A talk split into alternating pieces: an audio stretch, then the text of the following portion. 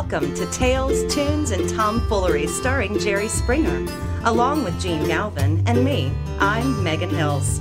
We're recorded live in front of a brilliant studio audience at the Folk School Coffee Parlor in Ludlow, Kentucky. My daddy came And here he is, ladies and gentlemen, Jerry Springer. from there. Thank you.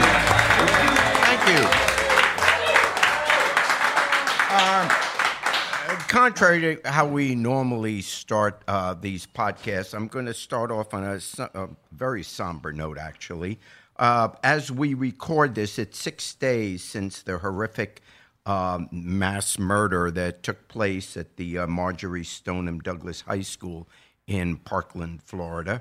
And, you know, where 17 people died, uh, most of them children.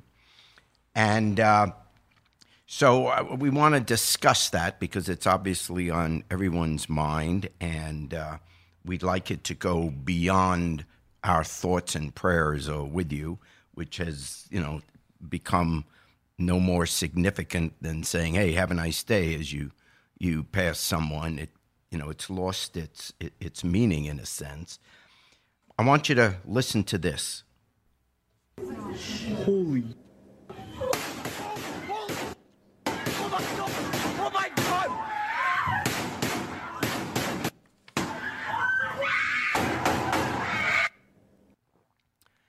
Wow. So there you have it. Imagine, just imagine being there at the time. Imagine your kids in that school, even the kids that survived. And uh, isn't that everyone's kid? So today we have with us, uh, we're all going to talk about this, but as I understand it, Gene, we have on, a, on the phone someone that you contacted and knew, a, a Rick Kaufman. Yeah, let me give some background on Rick, and we'll invite him on, welcome him on. Um, for a number of years, I taught a course as an adjunct professor at Xavier University, my alma mater. And the course was I'm a lifelong educator, as is Rick Kaufman. And my course was school public relations. And that included crisis management. So, a number of years ago, I did some internet research and I found this guy who is a crisis manager, head of the PR division of a school district. At the time that I found him, he had kind of recently been the head of the Columbine school system in Littleton, Colorado. Uh, April 20th, I believe. Rick will clean this up if I get this wrong. 1999, right. 1999, 16 kids were killed. Rick Kaufman, uh, as this story has been explained to me, raced to that district on somewhat of a rumor on a radio station. He wasn't hearing from the district, along with an assistant superintendent, and they drove at illegal speeds, being passed by emergency first responders, passing them on the way. And he literally got there uh, as it was happening, and if not, just in the aftermath. Rick Kaufman is an EMS in another life, emergency first responder. And the first thing he did is save lives, got kids on helicopters, and then he had to turn his attention to dealing with what a school district deals with with a crisis like that. So the point of asking Rick to come on, and he spoke to my class many times every year, very faithfully. If I asked, he did it over a conference phone to my students, teachers who wanted to be principals. What do you do if something like this happens? This is the pinnacle of an emergency crisis. So let's say hello to Rick Kaufman, who now is the Executive Director of Community Relations and Crisis Management at the Bloomington, Minnesota Public Schools. Let's say hello to Rick. Uh, Rick, thanks, thanks for joining us, and uh, obviously wish you were under better circumstances. But uh, this is something that you can really talk about because you lived it. And uh, when you heard what had happened last week, what was your first reaction? Were you thinking about, oh my gosh, I know exactly what they're going through. If I was there, this is what I would do. Tell me about it. Yeah, in, a lot, in, in many cases, that's been the um, the situation after each of these uh, mass casualty incidents. Um, whether it was Sandy Hook, whether it was Virginia Tech, uh, or some even the smaller school shooting incidents. And so last week, um, I, I was typically tipped off by a colleague or someone uh, close to the school system, as I was again last week, and um, all those emotions that you uh, we went through almost uh, 19 years ago. Um, they come flooding back, but then the, because this is my not only my profession but my passion, it, it's uh, I go into the mode of what can I do to help, and uh, you know, in, in some respects, prepare my community for the impact it will have on them, even though we're a thousand miles away. What should let's get right to the nut of it. Um, what should the schools do? I mean, there's the larger issue of guns and all that, and we'll get to that uh, later on. But if if to any parent that has kids in school now, when you send your kid to uh, to school for six or seven hours of the day, you are turning over the most important thing in your life to these professionals, teachers, administrators, etc. And don't parents have a right to believe that their child will be safe? And therefore, the difficult question is what do these schools do to make it safe, knowing that there are people out there with guns, knowing that there are people that are out there that are deranged, knowing that there are people out there with all kinds of motives. What what can the school do to make it safe? Well, I think the first thing to point out, uh, Jerry, is that schools are safer today, largely because we've learned so much over the last 19 years after each one of these incidents, we learn more and we implement more. We look for ways to improve our not only our crisis response but our uh, intervention mitigation programs. Those those pieces that are far where your money is far better spent because you want to prevent these things from happening. So whether it's identifying a disenfranchised or disengaged student and get them the resources and the help they need because many of these perpetrators, in fact, all of them that we know in mass casualty incidents, have what we call leakage. They've let others know through a variety of different sources, whether it's social media, whether it's conversations, whether it's uh, you know diaries of some sort. They don't work in isolation, and in many cases, when the information becomes available and it's either shared with authorities or it's shared with school personnel as adults, we can act on it. Unfortunately, we've seen where that hasn't happened. What early reports out of uh, the Parkland shooting last week is that this this young adult uh, exhibited significant signs that school staff were responding to, and in some cases, it was passed on to the FBI. That is somewhat similar to the Columbine situation, where we had a, a student of the two perpetrators at Columbine High School that gave information to his parents, and those parents turned it over to the sheriff's department. And after a cursory review, and um, that's as far as it went. So, what can schools do? They can continue to uh, implement changes to facilities to create what we call target hardening or barriers to prevent or at least slow down these intruders into a school. The second piece is where we can implement significant training and drills of staff and students so that they are prepared in the event. Does it need to be happen. okay? Let's. Uh, I understand what you're saying. Does there need to be because it's not always the student that is currently in school. And by the way, there's nothing to say that in the future it won't be someone that didn't go to that school uh, just some crazy person that wants to blow up something. Does there need to be more than, you know, one, two, three officers patrolling around the school? Look, we had problems in airports right after 9 11. And then right away, all of a sudden, we had absolute or it's close to absolute security as you can get at airports. And it's worked pretty well. Pretty well but the place is inundated with cameras, uh, police protection, looking at bags, everything. You know what it's like to go into an airport. It sometimes annoys us when we're in a hurry. And yet, I look at a school, and I'm not, you know, criticizing, I'm just saying maybe we ought to rethink this. We've got a couple of thousand kids in a school, or let's say a thousand or five hundred, depending on what the you know community, how large the community is. We got all those kids in a school for eight hours, and we got one or two officers walking around. Who are we kidding? If someone wants to really get through it, you know, how did how do you get close to the school? And then there's the question, well, even if you wait till they come out, as happened in in Parkland, the, the kids were actually leaving. And in other words, maybe this is a bigger security problem than we think. I'm all in favor of saying, you know, let's spot who these kids are. Let's, you know, keep an eye on them. You know, what do you do? You go if you find out a kid's troubled, are you going to go to their home and see if they have any guns? Do their parents have any guns? I mean, there always there's always another question that follows. But in the meantime, while all this stuff is going on, don't we need to secure the place where a thousand children are for eight hours in the day?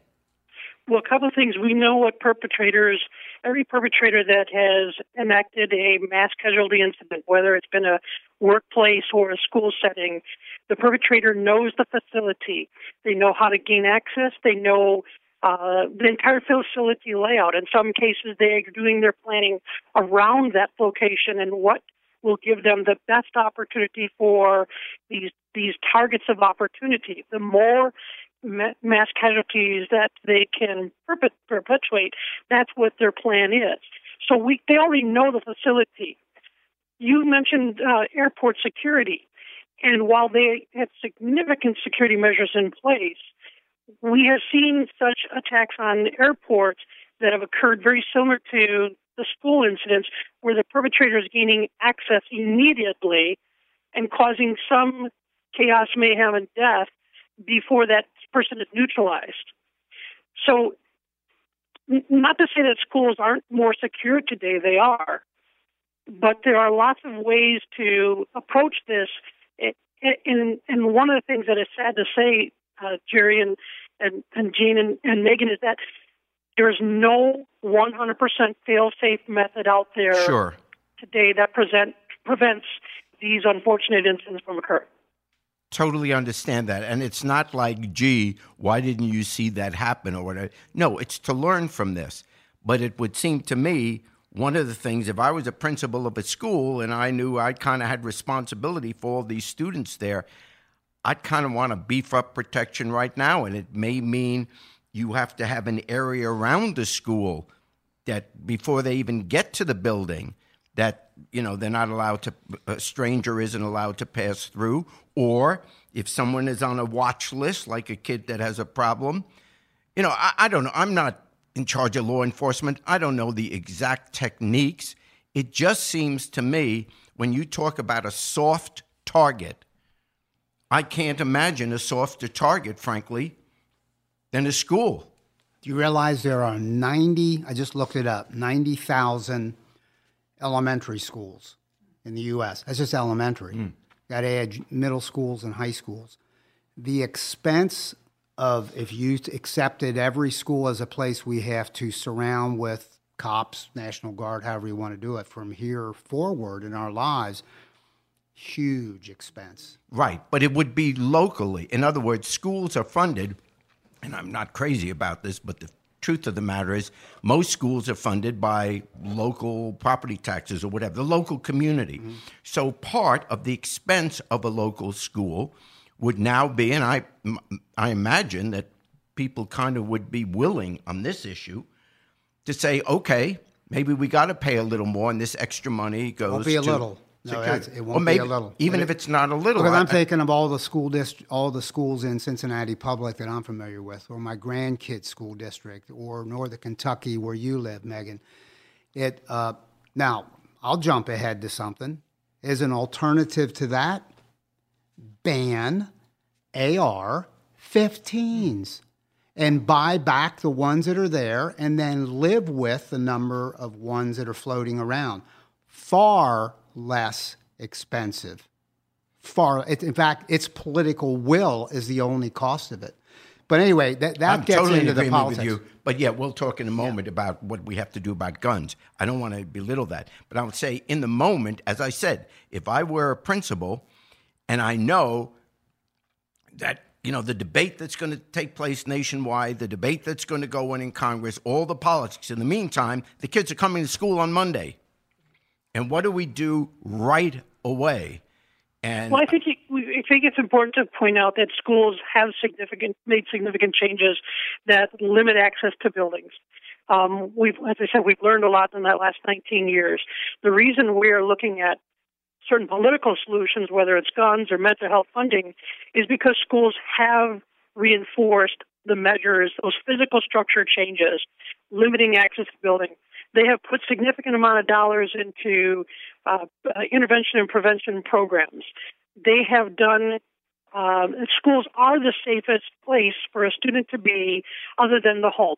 The chances of a student being injured or killed outside of school is far greater than a student in school. Now, that pales in comparison to what we saw happen last week.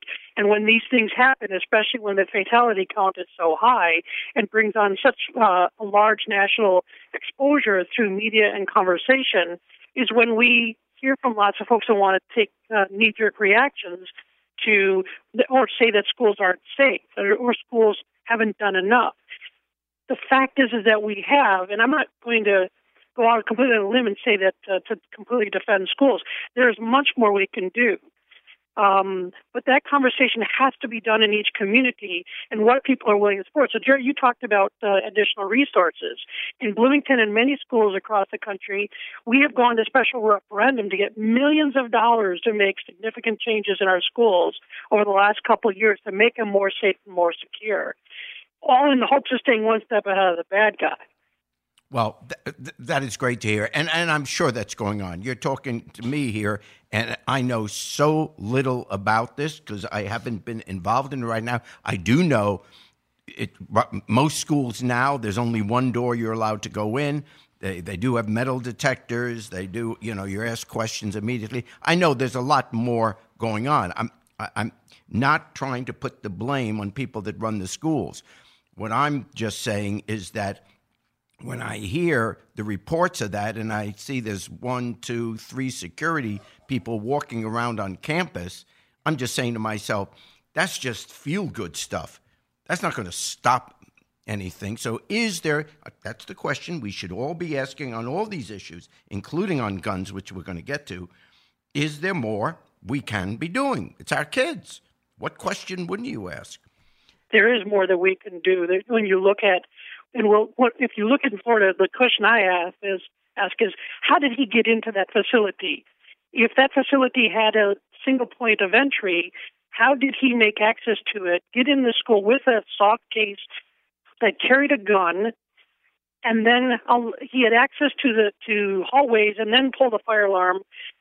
How because all the kids, as I understand it, and you'll correct me if I'm wrong, as I understood it, all the kids were coming out of the school. There's no, huge... no, actually not. It was oh, it was no, still it was still during the school day. But here's what I assumed happened, Rick, because I have lived this and you lived it, and I've worked in a bunch of schools in my life, and you have as well. It, it was at the latter part of the day. There are this is what I assume. There are kids who get what we call an early dismissal. He went into the so-called freshman building of that uh, Douglas High School and there are kids who leave, and, and schools are like this. There are doors you can go out, they all lock once they close. I have been in schools where kids, because somebody wants to sneak out and sneak back in, or stick a stick in the door. That does happen. I suspect kids left, not everybody, but an early dismissal kid went out. He looked like them and he said, Hey, hang on, hold that door. Boom, and he's in and he's in. And once he's in, he's in with a duffel bag or a back, probably a backpack, takes out his weapons, puts on a gas mask, pulls a, a fire alarm, and it's on.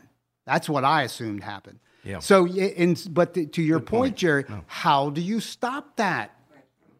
That is real hard to stop. Rick, one other thing. Your training and your job includes what happens as the crisis manager person after the event, and you, like I, are watching what these young people from Douglas are doing, they are they have chosen. I heard one say last night in an interview on cable news.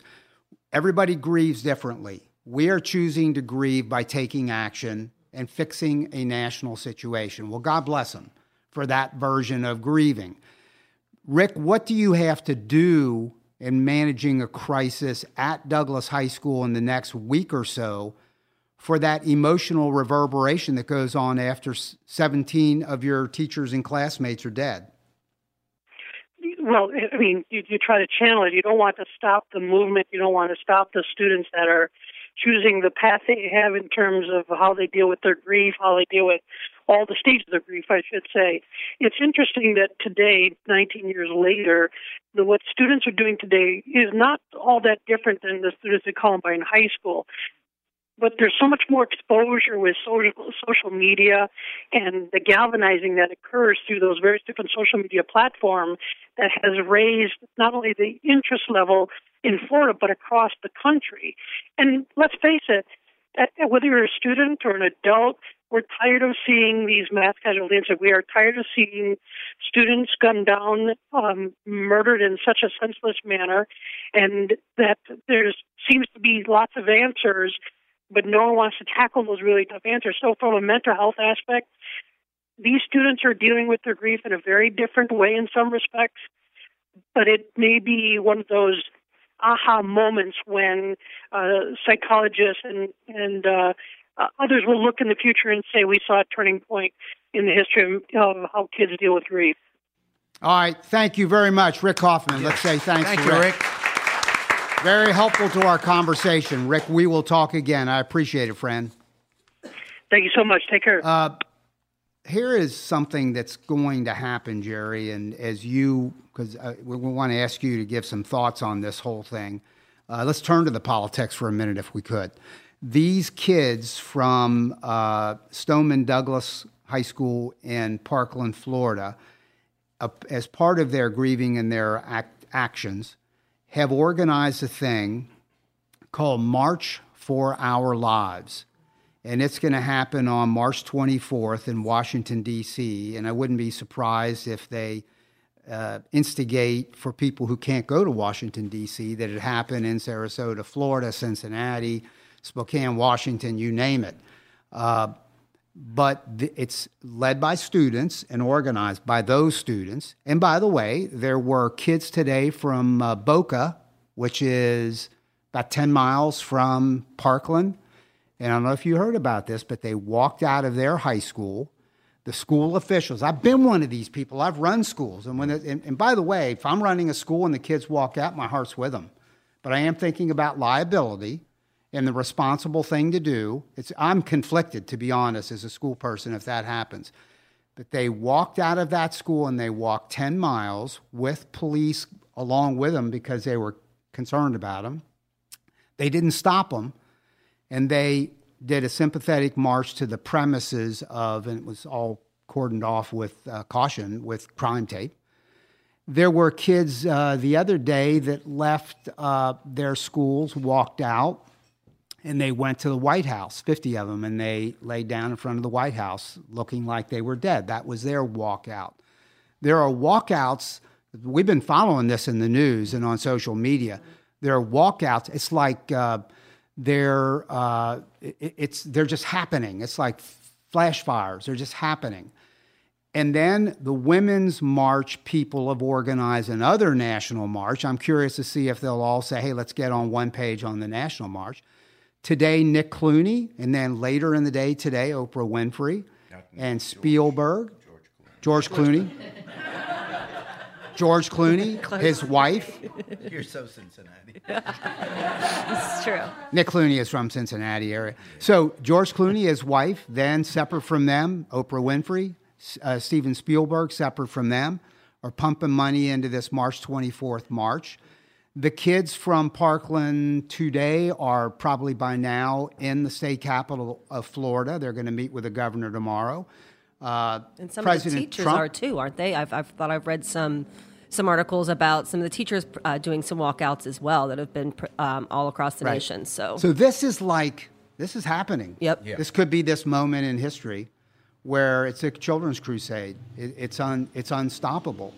Uh, so the the NRA and Donald Trump might may have met their match because it's kind of hard to argue against these kids, isn't it, Jerry? I mean, to to criticize. There's some of them are doing Yeah. it. Ah, they're just tools of the left wing. Mm-hmm. They're looking pretty stupid. If the NRA comes out against kids, I'd like to see that fight, and I'll vote. I'll I'll put my money on the kids mm-hmm. Yeah. because they're pure and they're victims, and they're waiting for them to get shot next week. Mm-hmm.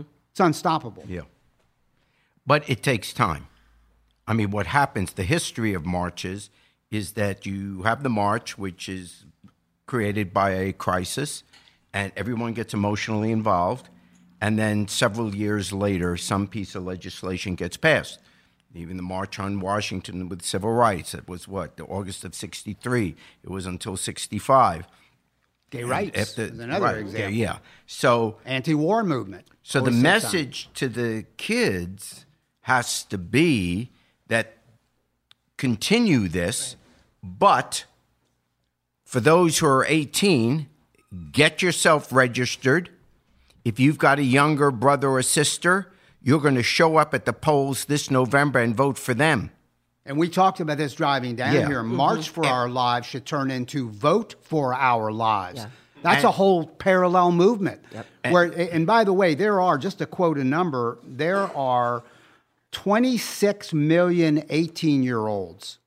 That, that's a number that changes year to year, but it's, it's around 30 million people in America are 18 year olds. Then you add 19 year olds and 20 year olds, a block of people who don't That's vote. enough. Every congressman in America is in jeopardy of losing this next election if people get out to vote on the issue of guns.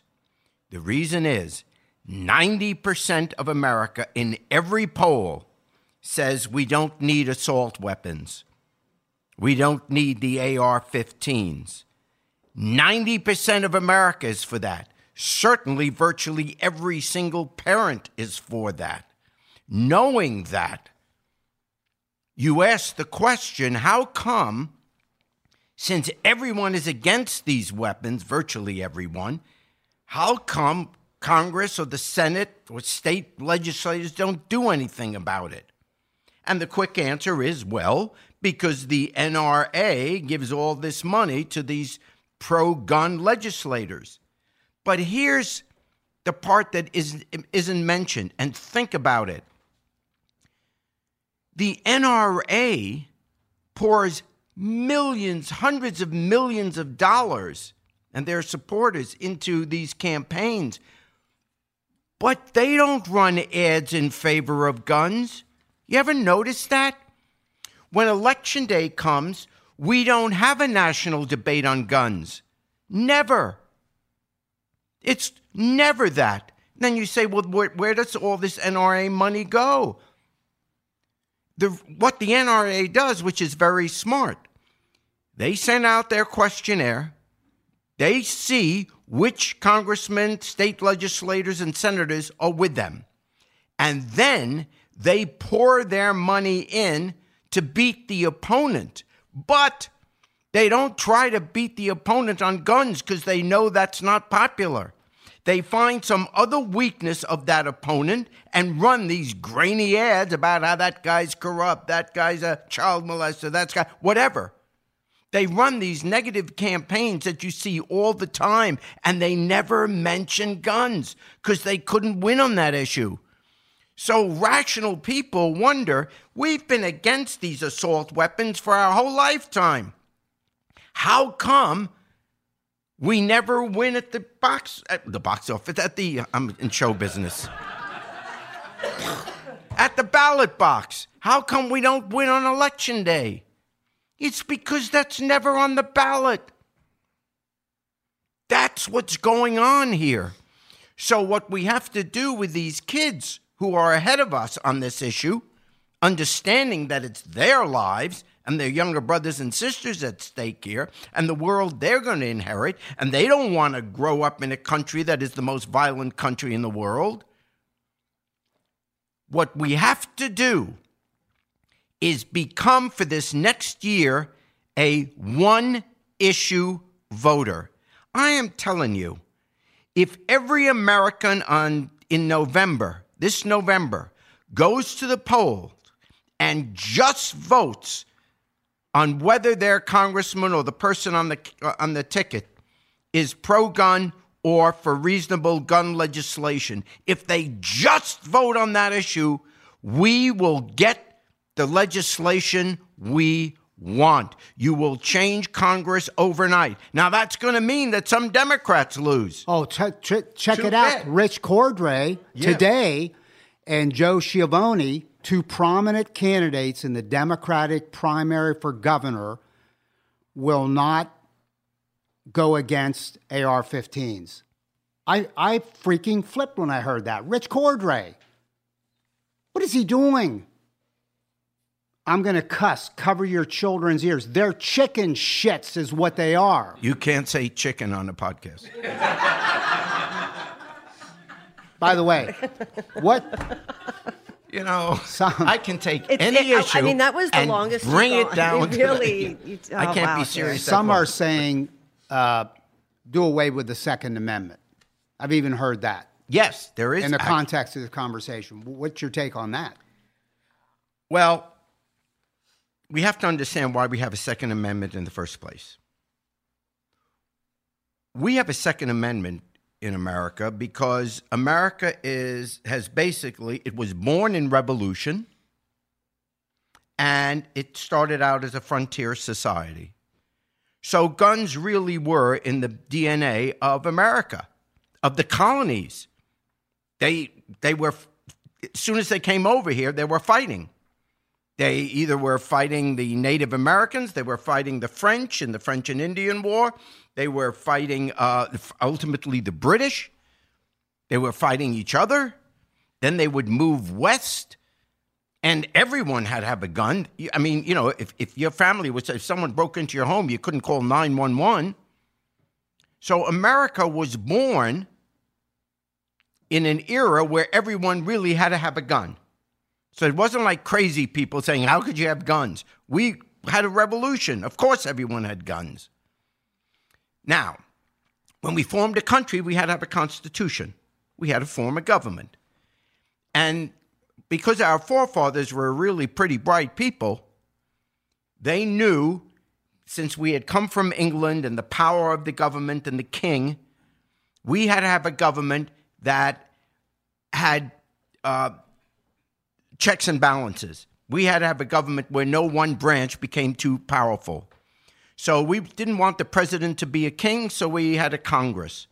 And we didn't want the Congress to get too powerful, so we had courts that would make sure they abided by the Constitution. And we didn't want the courts to be so powerful, so we'd have the president be able to appoint who was or nominate who's on the court, and the Senate would have to confirm. In other words, every branch of government had a balance so they wouldn't become too powerful. So after they had this beautiful constitution, then they suddenly realized that the revolution was about what your own government can do to you, what a king could do to you, what tyranny is. And so we had the Bill of Rights. Every one of the first 10 amendments is protection against the government, the individual's protection against the power of government. So you had the First Amendment with, with freedom of speech, freedom of religion, freedom of assembly. The government wasn't allowed to interfere in what your private thoughts were. You had the Fourth Amendment with search and seizure. They couldn't break into your homes. You had the, uh, the oh, I'm blank. The, uh, the, the, the Fifth Amendment. You, you, the government can't force you to testify against yourself. There has to be due process. In other words, the Ten Amendments are there to protect the individual citizen, to make sure the citizen can be free against a tyrannical government. And so they had the Second Amendment, which back then made a lot of sense. To protect yourself against an all powerful government, everyone was allowed to still hold on to their arms, the right to bear arms. That is the Bill of Rights, and that was the birth of the Second Amendment. Well, we have learned, as the Supreme Court has interpreted the Constitution over these 240 years, that no right is absolute. No right is absolute. That you are permitted to regulate all of our rights for a legitimate governmental purpose. So the First Amendment isn't absolute. You can't yell fire in a theater. The uh, Fourth Amendment. No, you, they can't have an Ill- illegal search and seizure. They can't just bust into your home, except there's an exception to that. If the officers have re- reasonable grounds to believe that a crime is about to be committed in your in your home or in your private property, they don't have to wait for a warrant for that. They can bust down the doors and, and, and break in on that. Every right has, if there's a legitimate governmental purpose, you can restrict it. And so you have the Second Amendment. In the Second Amendment, you have the right to bear arms. But can you restrict it for a legitimate government purpose? It's a legitimate government purpose to say that you shouldn't have a grenade launcher. You shouldn't be able to make a bomb that can, uh, you know, blow up the neighborhood. And certain weapons you don't have an absolute right to. You have a right not to have the government take away any kind of a weapon. But certain weapons they can legislate. We could we can legislate age, for example. On all kinds of things, we uh, legislate that. There can be different rules for someone who's a minor and someone who's, um, you know, an adult. Having said that, that is the answer to the question about people that are talking about the Second Amendment. I don't know why this always gets raised when we talk about guns. Keep the Second Amendment. It has nothing to do with the debate about whether we can have reasonable legislation to protect ourselves against crazies and weapons that have no business being in the hands of private citizens. So we can have legislation which says no AR 7s. AR 15. Uh, excuse me, AR 15s. We can have legislation which says you can't have any kind of a gun that can shoot more than X number of bullets in 30 seconds. Or the magazines, we can put a limit on that. We can have this legislation. The only background checks, there's no constitutional reason you can't have it. On any sale, on any purchase, there are no constitutional problems with that because all of these are legitimate governmental purpose to keep us safe. So the only question is we don't have politicians with the guts to do the right thing because their campaigns are financed by interest groups that flood them with money and never have the guts to make guns the issue. They run campaigns against the opponents of, of, of the people that love the guns by using other issues to beat them. Just think about that. You can't remember when you look at all these candidates running for office. You might see someone against guns, but you don't see someone, vote for me, I'll make sure you all have AK 15s. Right? AR 15s. I'll get the. You can tell I have a water pistol. That's a. My mother says, Gerald, you're not playing with guns. No guns for so, I'll end it with this. The only way to stop this is, I think, to almost make this a one issue election. You want to finally stop this insanity when we have thousands of more murders a year than any other country in the world. And is that because Americans are demented and crazy compared to every other country in the world? No. It's because we're the only country in the world that has such easy access to weapons whose only purpose is to kill people. That those kind of weapons can be part of a military, those weapons can even be part of uh, security forces in the United States, police departments, etc. I'm not saying they can't have weapons, but there's no excuse, no conceivable excuse why any American citizen needs to be sitting at home with 25 guns, assault rifles. There's just no reason we're better than that.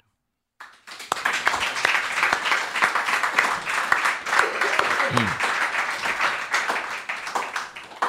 Hey, Megan, uh, to uh, a different topic, certainly a much lighter topic. Uh, Jerry and I have been friends for just about 50 years, and our wives have been friends as well. So we're kind of two couples that have been hanging out together for all these years, and wonderfully every I guess Thanksgiving Day, Thanksgiving Day, Valentine's Day weekend, we go off to New York City. Oh, that's right. You go to your your Kew Unbelievable. Gardens tour. A- and we do that too, back to Jerry's old neighborhood.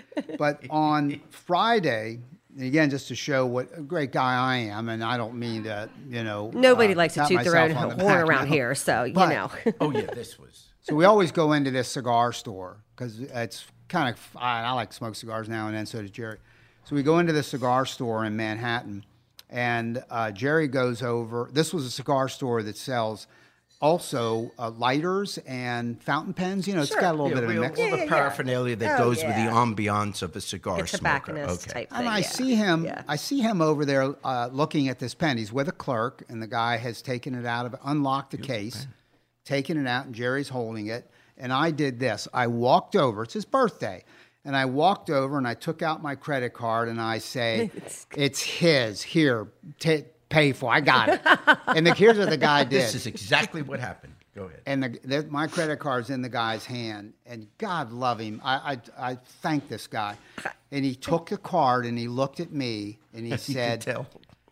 "Do you want to know the price?" I'm thinking, Megan, 200, couple hundred bucks, two three hundred bucks. Yeah, yeah. I'm, I'm in. That, that's a lot of money. For I'm a, you know For a pen, I would agree. I don't even have Social Security, Megan, Right. but I'm going to pay for a two three hundred dollar Dollar pen. And that was pen. And the dude nice. says, "Get ready, it's four thousand five hundred.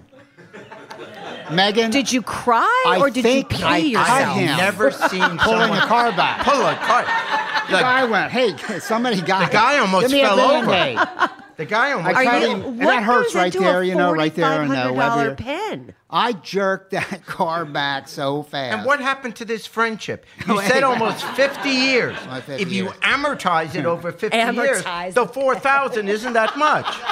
It is about 200 a year. How Good many point. years did you not get me a birthday present?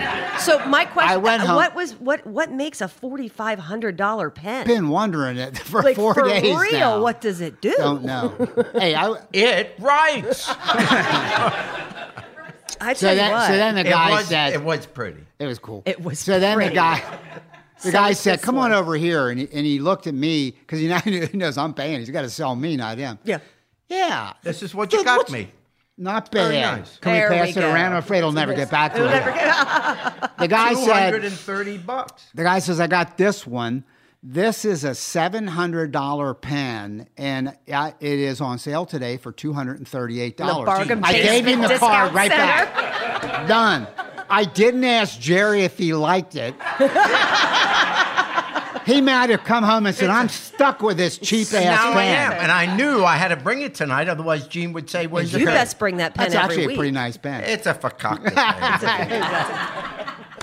pen. hey, one other thing, and then we're going to bring on. hundred dollar pen. What is what? what Forty-five. no That's why. I didn't know it was that much in fairness. they wouldn't even let me touch that. Are you kidding? They're taking it out of the case. I I asked- wouldn't let you I touch know. it. No way. Hey, that's my pen. It's my Hands pen. off. Get off. I asked Jerry when we left because then you go into this room where uh, uh, people are smoking, mostly guys. Sometimes there's some women in there, and it's kind of cool. Yeah. Friday afternoon, smoking cigars.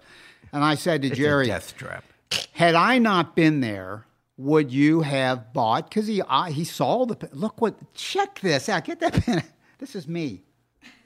What's There's- it saying? I think a folk folk school school, coffee parlor. I got Jene, you and me both, buddy. It's in a jar. You You and me both. stole it from hey, the coffee. let's put this in. Let's put this in the jar. At the coffee we- parlor? Just keep yeah, it- yeah. But uh, I said to Jerry, "Would you have bought that if had I not been there and you hadn't felt the guilt of association of ah, it might be a little exorbitant?" And you said no, that that that was. But what, what do you think? Although there's been times in my life, Yeah. and I think you know one of the stories. I do know one. when I was really Stupid. embarrassed to say I couldn't afford it. I'm, I'll make this real quick. God's truth story.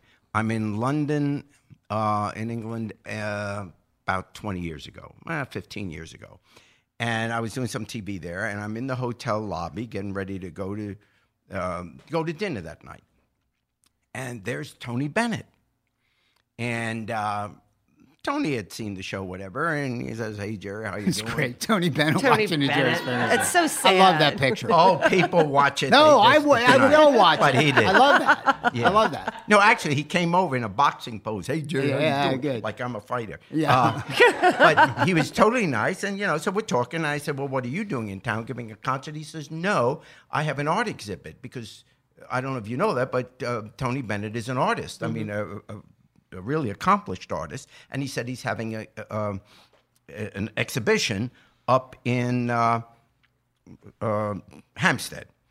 So he says, if you, want to come there, well, you know, you're with Tony Bennett, and he says, you want to go. I mean, how important was dinner? Well, yeah, you know, I'm with Tony Bennett. I was all excited. Heck yeah, man. So we get in this car, and out we go to his, uh, and there, there was a nice crowd there, and there were all his paintings. And we, well, now if you're with Tony Bennett, and he says, do you like any of these? What are you going to say? Damn, I see what's coming. oh man. So, and I see one there that has a number that's a little bit less. They all were very expensive. And this was, and it was a nice painting. It was of Central Park from his window because he lives on Fifth. I shouldn't say where he lives, but he lives near Central Park. The address. and out of his window. So it was a painting of Central Park from his window. And I figured that was That's which some of them were just, ex- I mean, ridiculously expensive, but this was expensive. And it said something like eighteen thousand. So I figured eighteen thousand dollars. Yow. But it's a Tony Bennett it's a painting. You collection can- piece. right? Yeah. So I said, "Well, gosh, this it wasn't the best one there, but it, it would look like the only one. I didn't know what I was going to tell Mickey when I got home. it gets worse. So, 18, uh, I'll take that. He said, "Oh, that's great," and he told me the whole story behind it, whatever. So you- know, you walk up there and they take your card and all that. It was in pounds. Oh shoot. back then thirty-five thousand dollars. Oh my God! I almost had a heart attack. but everybody and the and the photographers are snapping pictures. what was I gonna do? That's great. And we That's have. Tony Bennett. He signed it, uh, Beneducci. Uh, Yeah. yeah, I'm, I'm, I I should remember what his real name is. But anyway, but anyway, we have that painting now in our home. yeah. And we'll be uh, buried with it. Yeah. what do you mean we moved into it? I got some plumbing out of the back, and it's great. But That's a great story. That's Yeah. funny. That's a very good Yeah, because story. what are you So gonna you do? had to make a big deal about a fourth. Yeah, yeah, yeah, yeah. Fifty years of friendship, and It's can't a fair even, point. Fair Fair point. point. Oh What's my 10 god. to- to- well, it's about two hundred dollars a year. Yeah. Well, well, there. What's two hundred times fifty? That's for this Ten year. thousand. Yeah. That's for this year. Ten Uh, one other thing uh, we saw and we recommend it. Math is good. well, it- you got- I forgot to carry the. Yeah. In the audience, you- Wow. you can't see this, but in the audience is a f- banker friend of Jerry He's got to keep him around just for incidents like who's this. still shaking his head. He can't believe he did that, but he's helping him with math. Yeah. All right. Can we sell the plane? Can we yeah. sell the? Please. Anyone out there wants to buy a plane? Oh my lord! All right, we're gonna move on to some music here, ladies and You got it. gentlemen. Got so we're so sorry you had to. put Welcome to. Hammer and Hatchet this evening. Welcome, Yeah, hammer and guys. hatchet. All right. So we have John and Jane, correct? I- Jamie. Jamie. I'm sorry, I couldn't read that. Sorry. Well, welcome, and we've not had you on the show before. So No. we're very excited. Tell us a little bit about yourselves. You're from Indiana. That's right. All right. Yeah, we live down there. Uh, well, up there, uh, Nashville, Indiana. Mm, Okay. Valley County, uh, big music town, little music town there. Yeah. what brings you to the Cincinnati area? Are you playing locally Uh, or we do play locally. We play Okay. at Southgate House and Very made a special Roseville. trip just for you. just for Jerry? Yeah, Aww. well, excellent. Well, first song that we're going to be listening to tonight is Kentuckiana Blues. That's right. All right, let's hear it. Hammer and Hatchet.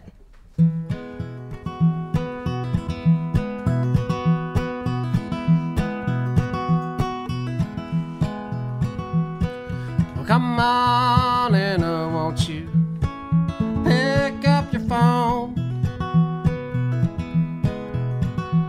I know batteries reception can be a gift in those hills that you call home. My boss called me and they've had another wreck in the mill. The casters are down, I'm stuck out in Crawfordsville. Yes, I'm stuck out in Crawfordsville Kentuckiana blues. And I won't be down for a while. No, I won't make it down for a while. And I've got those Kentucky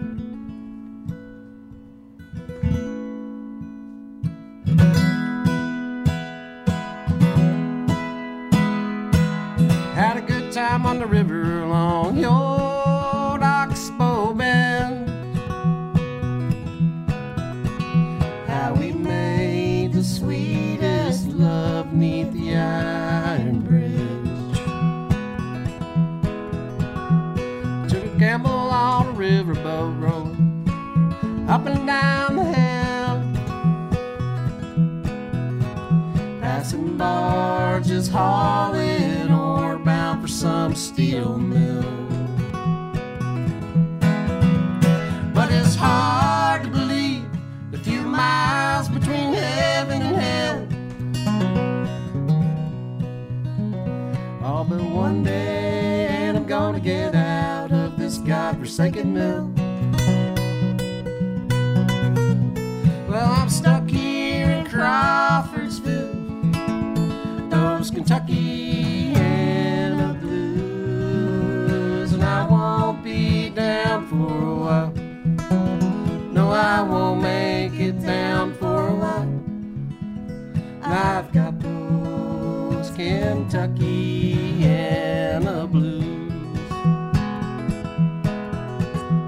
I've got those Kentucky Hannah blues.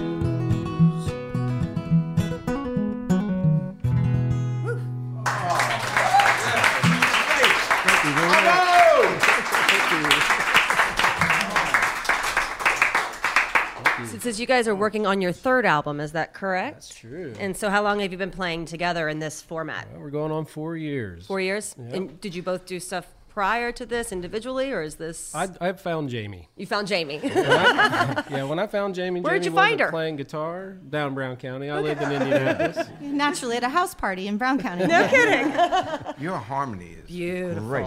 Yeah. Oh, thank you so much. Yeah, no, um, I didn't play music before I met John, but after a few months, I decided to pick up a guitar and, Oh, and No start playing with kidding. him. So, yeah. and I love how you put uh, Indiana and Kentucky together. Indiana. And yeah, I, when you put Ohio and Kentucky together, it's Ohio yucky. Uh, I was trying to do That that earlier. I didn't know the official pronunciation, so Yeah, thank you. yeah. Yeah. Is there a song Ohio yucky? Well, there will be now. Thank We'll you, Jerry. on it. Another another contribution to society. I'm not sure how to rhyme that just yet. and your next song. So if you'd like to hear more from them, you can certainly check them out on their website at thehammerandthehatchet.com. And we'll be looking forward to your third album coming out. And your second song this evening is called the Ferris Hill Massacre. Ferris And, Hill uh, Massacre. It's a quick rundown on it. Something affects us, and I, you're doing a program with songs about. Um, Social activism Sure. and Yeah, this sort of yeah, thing. Yep, They this- in this fact, weekend, it's a- in actually. fact, let me jump in. On our website, go right now to jerryspringer.com and you'll see the Cincinnati Activist Artists Talent Search. And they, these are people who are songwriters who are hooking up with worthy nonprofits in Cincinnati. There's a GoFundMe button below that. And if you click on that, it's gofundme.com uh, forward slash music to life. And we beseech you, donate any amount, large or small, to that. So that's what that's about. Yeah, we do work with Indiana Forest Alliance, and um, they work with uh, keeping our public forests public and not logged for money. Um, that's really a big, uh, important cause to us, and so this song is uh, written about that issue. Good for you. Okay. Excellent. Again.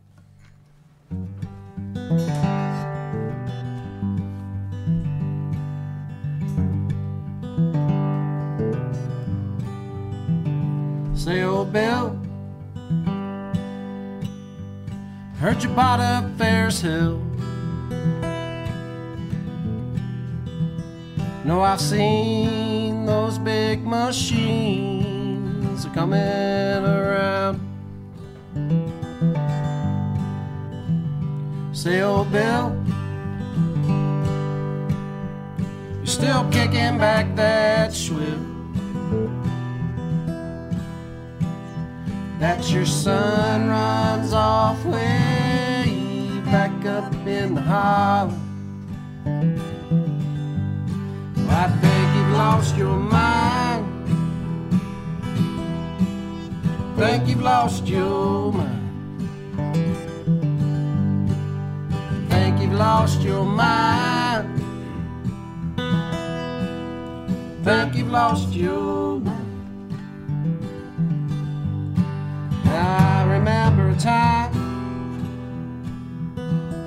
back before you came around when that hill for me became hallowed ground. I hiked up to the top the day a good friend checked out. I fell apart up there, but I don't think you could give a damn about I swear I lost my mind. Swear I lost my mind. Swear I lost my mind. Swear I lost my mind. Now you're clearing off all the big timber.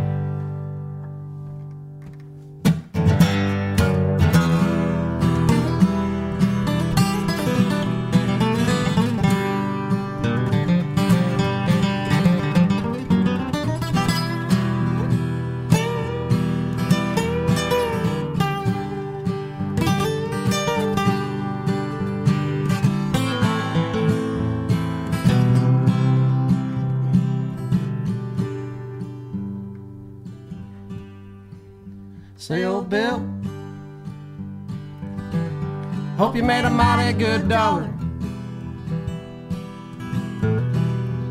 Don't give a damn about all the tops you let fall and clog up her holler. Think you've lost your mind. Think you've lost your mind. Think you've lost your mind.